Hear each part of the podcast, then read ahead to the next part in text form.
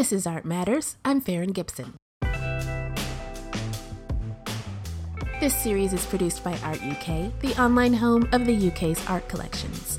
Visit artuk.org, where you can see stories and artworks from collections around the UK.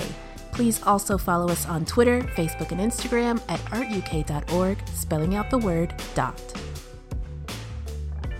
More and more, museums are working towards facilitating experiences that provide inclusive interpretations of their collections. One of the ways this is done is through themed tours, which can provide an insightful way of helping visitors connect with collections that many audiences feel removed from. Cultural historian Michael Ohajuru runs one such tour called The Image of the Black in London Galleries. I give tours of Tate Britain, the National Gallery, the V&A, and the Wallace Collection, and I introduce people to the black presence to be found in the collection. Michael explains the changing presence of black figures in European painting as a journey. The start of the journey, I talk about the black object as, as a subject or an object of economic capital, than a slave or a servant. By the end of the journey, the creators of cultural capital, the, the artists in their own right, creating expression themselves and their times through their art. Because I think it's important that people understand that the art just didn't appear there. The art has meaning and relevance, and try and understand that relevance in its time, and then perhaps what it means to us today. I talk about the concept of having the period eye, giving people the period eye to look at it and trying to understand the work. Michael breaks this evolution down further into two categories of works ones with an explicit or implicit presence of black figures. We'll come back to what implicit means, but first, let's look at some explicit examples. That is to say, works of art that overtly include black figures within them. If we look at a painting, The Martyrdom of St. Sebastian in the National Gallery by the, the Pollaiuolo brothers, this is an altarpiece for the Pucci family. And it shows typical, there's, there's St. Sebastian there with the, with the arrows in him, and it's a very famous Renaissance piece, um, essentially because of its composition, the way it's structured, the very pyramid composition. It's an altarpiece dedicated to the Pucci family. And how do we know that? Well, if we look in the left, the top left of the painting, in the, uh, there's a triumphal arch. And if we look on the triumphal arch, we can see there's two medallions. And we look closer, those medallions, there's two black figures. There's two, for want of a better Moors heads. There's two black figures in profile. And what's all that about?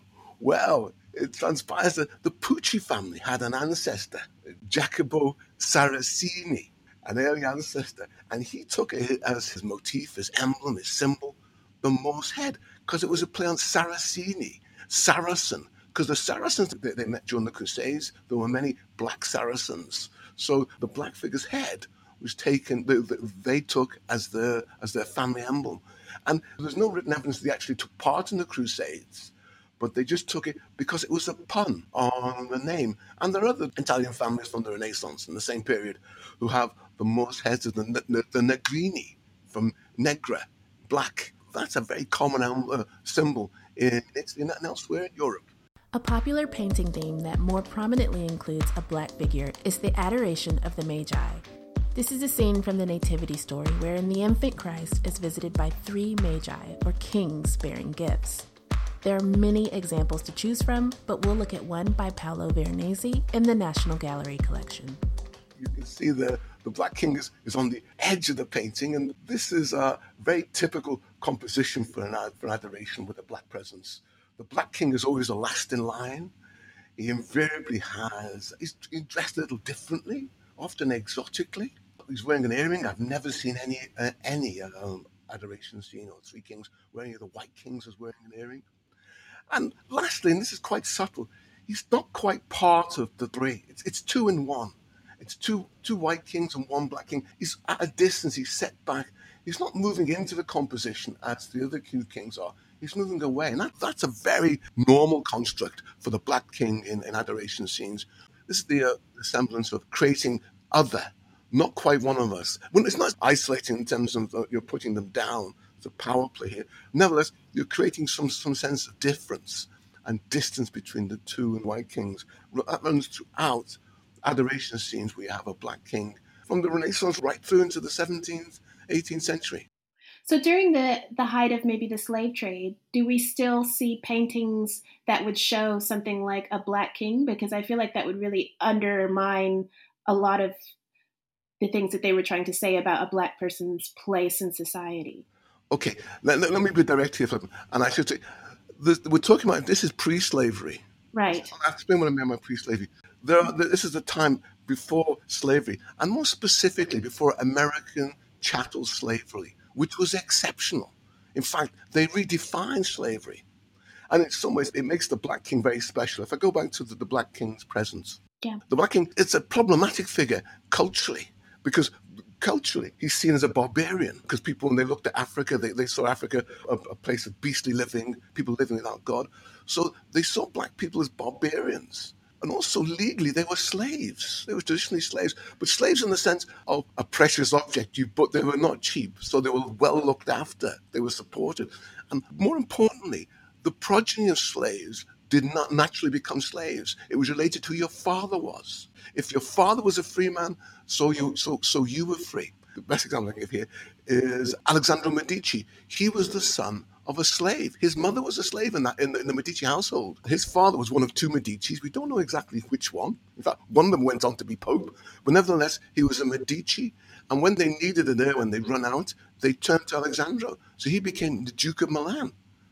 So the terms, the concept of slavery, we know, is very different to, to the slavery that we have in America, that, that, that chattel slavery. We had instances where owners of enslaved would rape them and then sell their own progeny. That is without mm. precedent.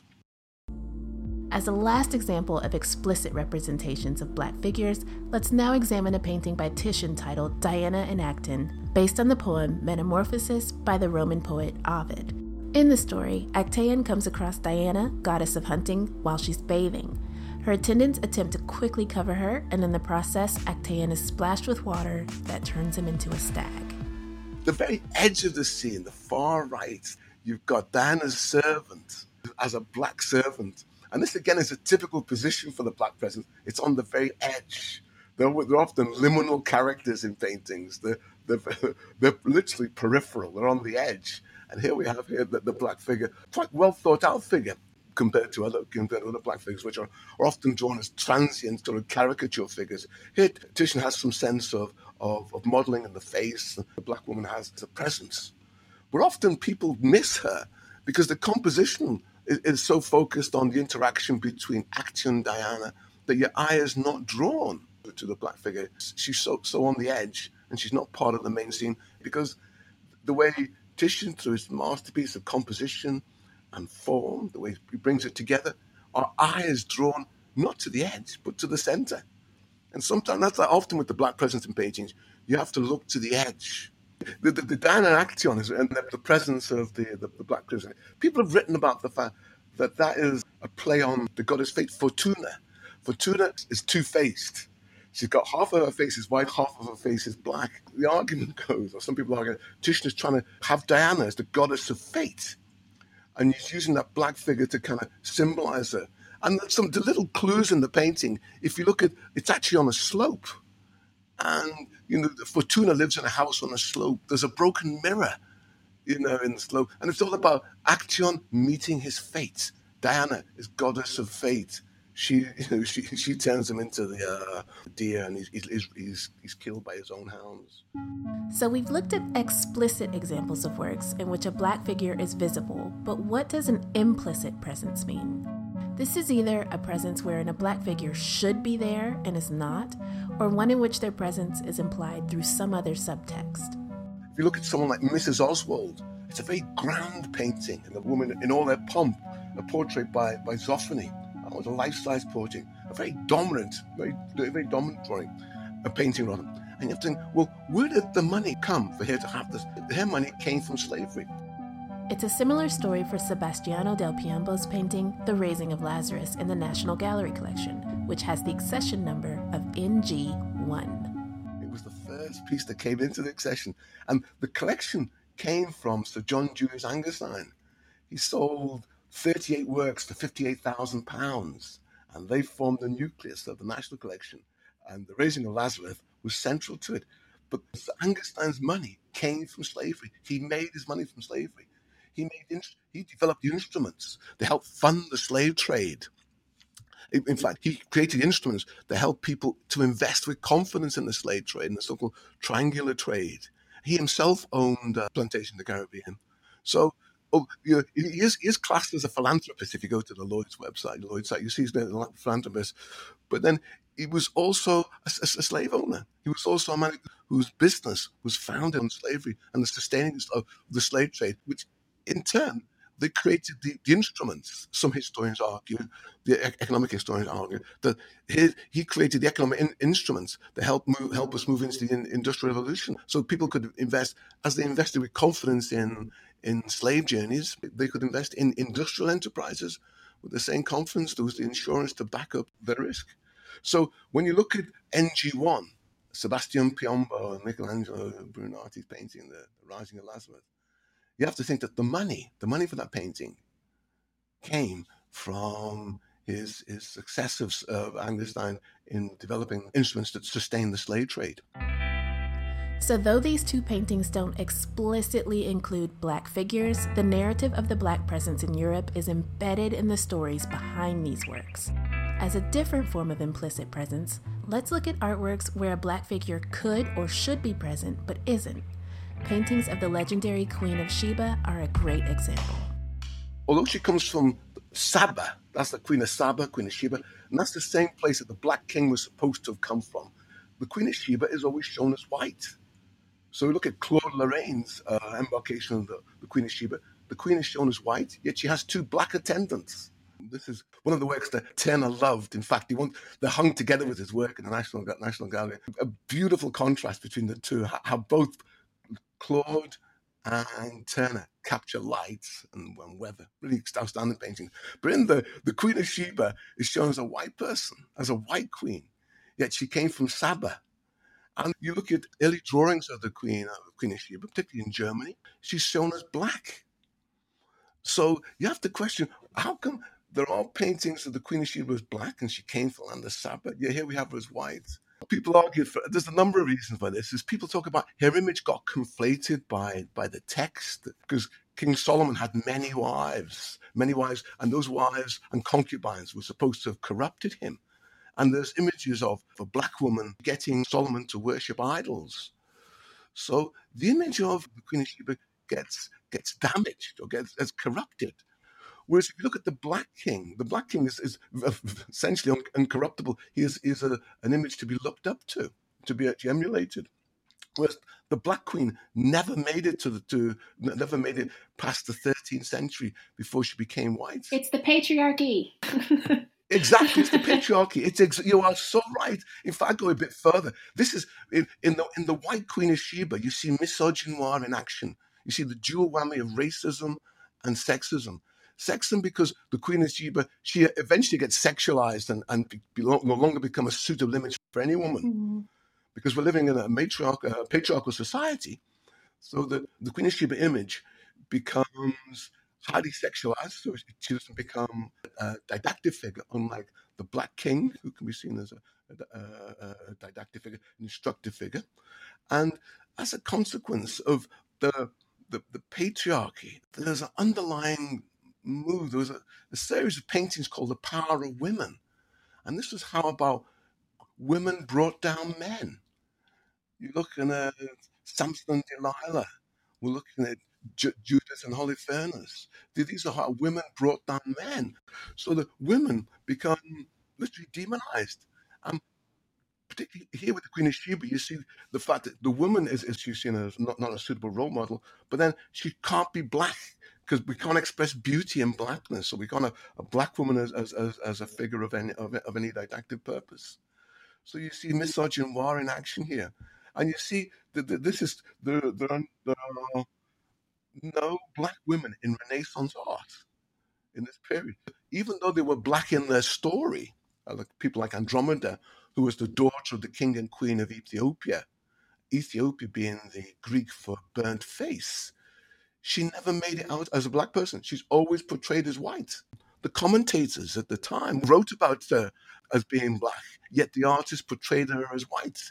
You know, Velasquez's uh, father in law, whose name escapes me for the moment, he wrote about that. He said, You know, you artist, you paint Andromeda as white, although she was black. Moving forward through European history, the narrative of the black figure in art evolves as we begin to see black artists. With this, artists could reclaim ownership of their own identities and manner of representation. The first one of any significance is Juan de Pareja. Now, he was the assistant or slave to Velasquez. Van Velasquez manumitted him when he was called to Rome to, to paint the Pope. And it's a very famous painting of, of Juan de Pareja by Velasquez. Uh, done, at the same time. And Juan de Pareja went on to a practice all of his own at the same time. He was the first artist of color. We have to move forward right now until the 1930s before we get a next one that I know. I'm sure there are others in the meantime, but the first one I know is Ronald Moody. He did some really telling sculptures. Ron was a Jamaican heritage. He came over here to study dentistry, but he got caught up after visiting the British Museum. He was, he was fascinated by the monumentality, the, the majesty he found in the, these big Egyptian and Easter Island figures he wanted to do some of that for himself, and he did. He sculptured some really moving pieces. And for me, he is an artist that you look at his work, and his work looks back at you in a kind of defiant way. It kind of it has, has a life of its own. Although, although it's okay, it's a piece of wood. It has a very physical presence that sometimes can be a bit disturbing, but it, it shows the, the quality and the power of his work. And Ron was, he was an artist expressing an emotion, feeling through painting. He wasn't expressing the, the black condition, but he was just talking about, it was just some sense, some human sensibility, some human emotion. Moody's career gained traction in Paris, where he exhibited work before having to flee the Nazis in 1940. After returning to London, he continued to produce sculptures, including a bronze bust of his brother, Harold Moody, which is now part of the National Portrait Gallery collection. Harold was notable in his own right, becoming a celebrated physician and civil rights activist. Guyana born artist Frank Bowling was born around the time Moody's career was hitting its stride. He moved to London at the age of 19 and earned a scholarship to the Royal College of Art. There was recently a retrospective of his 60 year career at Tate Britain. He came through a time when black art was rejected. He was in art school at the same time as Bridget Riley, and Hockney, they were contemporaries of his, and they and they they had a very famous exhibition, the New Generation exhibition, in the early '60s, uh, back at the Whitechapel Gallery, and Frank's work was rejected because the director, uh, the director told Frank, England's not ready for an artist of color, so Frank had to go to America and he teamed up with the Black Power artists, and it's quite, quite. He's he's now he actually came back to England in later on the seventies, eighties. He then became a royal. He became recognised, became the first Black royal academician. So he was celebrated, but at the start of his career, he had that uh, he had that denial. His map paintings are so emotional in terms of the way he's caught. He captures paint and the map of South America and Africa in, in, a, in very moving, dramatic, very emotional paintings, very calming paintings. I don't know. I've, you, are you familiar with, with, with, Rothko's work? You know, the Rothko's, Rothko's murals. Mm-hmm. It's at the same kind of quiet intensity, that quiet presence. You know, they really benefit from sitting in front of them for a little while and let the painting do its works. And he painted the maps because it, it was about his home, it's about his identity, where he came from. And that presence of that understanding of identity is something the heart of many black artists who create works which express themselves and, and th- through through their their identity. And here you have to look at this. There's a number of artists. I'm thinking of Keith Piper. Keith Piper, he's, he's done a series of work, Go West Young Man, where he talks about uh, how, and he's being playful in terms of Go West, in terms of, uh, of that, that was the American uh, call to people to go to travel. Whereas it was ironic to go west for for the for the Africans, for the enslaved Africans, led to led to enslavement, and for, but for others it led to a new life. To, to, to the enslaved, to the captured slaves, it, it led to a, a life of suffering and pain and, and hardship. And he, he, reflected that. He talks about his his condition. Or equally, you look at um, uh, and she, she expresses the black condition, the black female condition through her art. Or Chris Ofili, his, his work expresses the times that we live in. And his, his great work, No Woman, No Cry, in, in response to the death of Stephen Lawrence. he does his contemporary version of a Madonna. He's, he's using modern motifs or current motifs to express a hurt that we have as, as a society. So these are artists expressing themselves and their times through their art. But equally, there are artists who are expressing their artistic temperament. They just happen to be black artists, artists of color. Examining the black presence in European art sometimes requires knowing where to look, but it's an art historical journey that's rich with examples. We've come on the journey now. We've come from being the subjects of economic capital, slaves and servants, etc., like um, and symbolism, but right through to actually creating cultural capital that people value, uh, work that people value for their own sake, because they reflect our times. They say something to us through their work.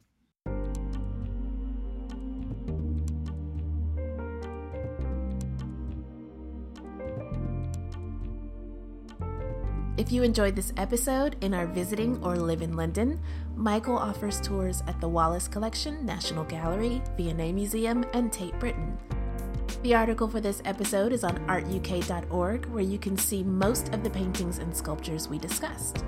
As always, thank you for tuning in. Be sure to give Art Matters a rating on Apple Podcasts to let us know what you think, and please join us again next time.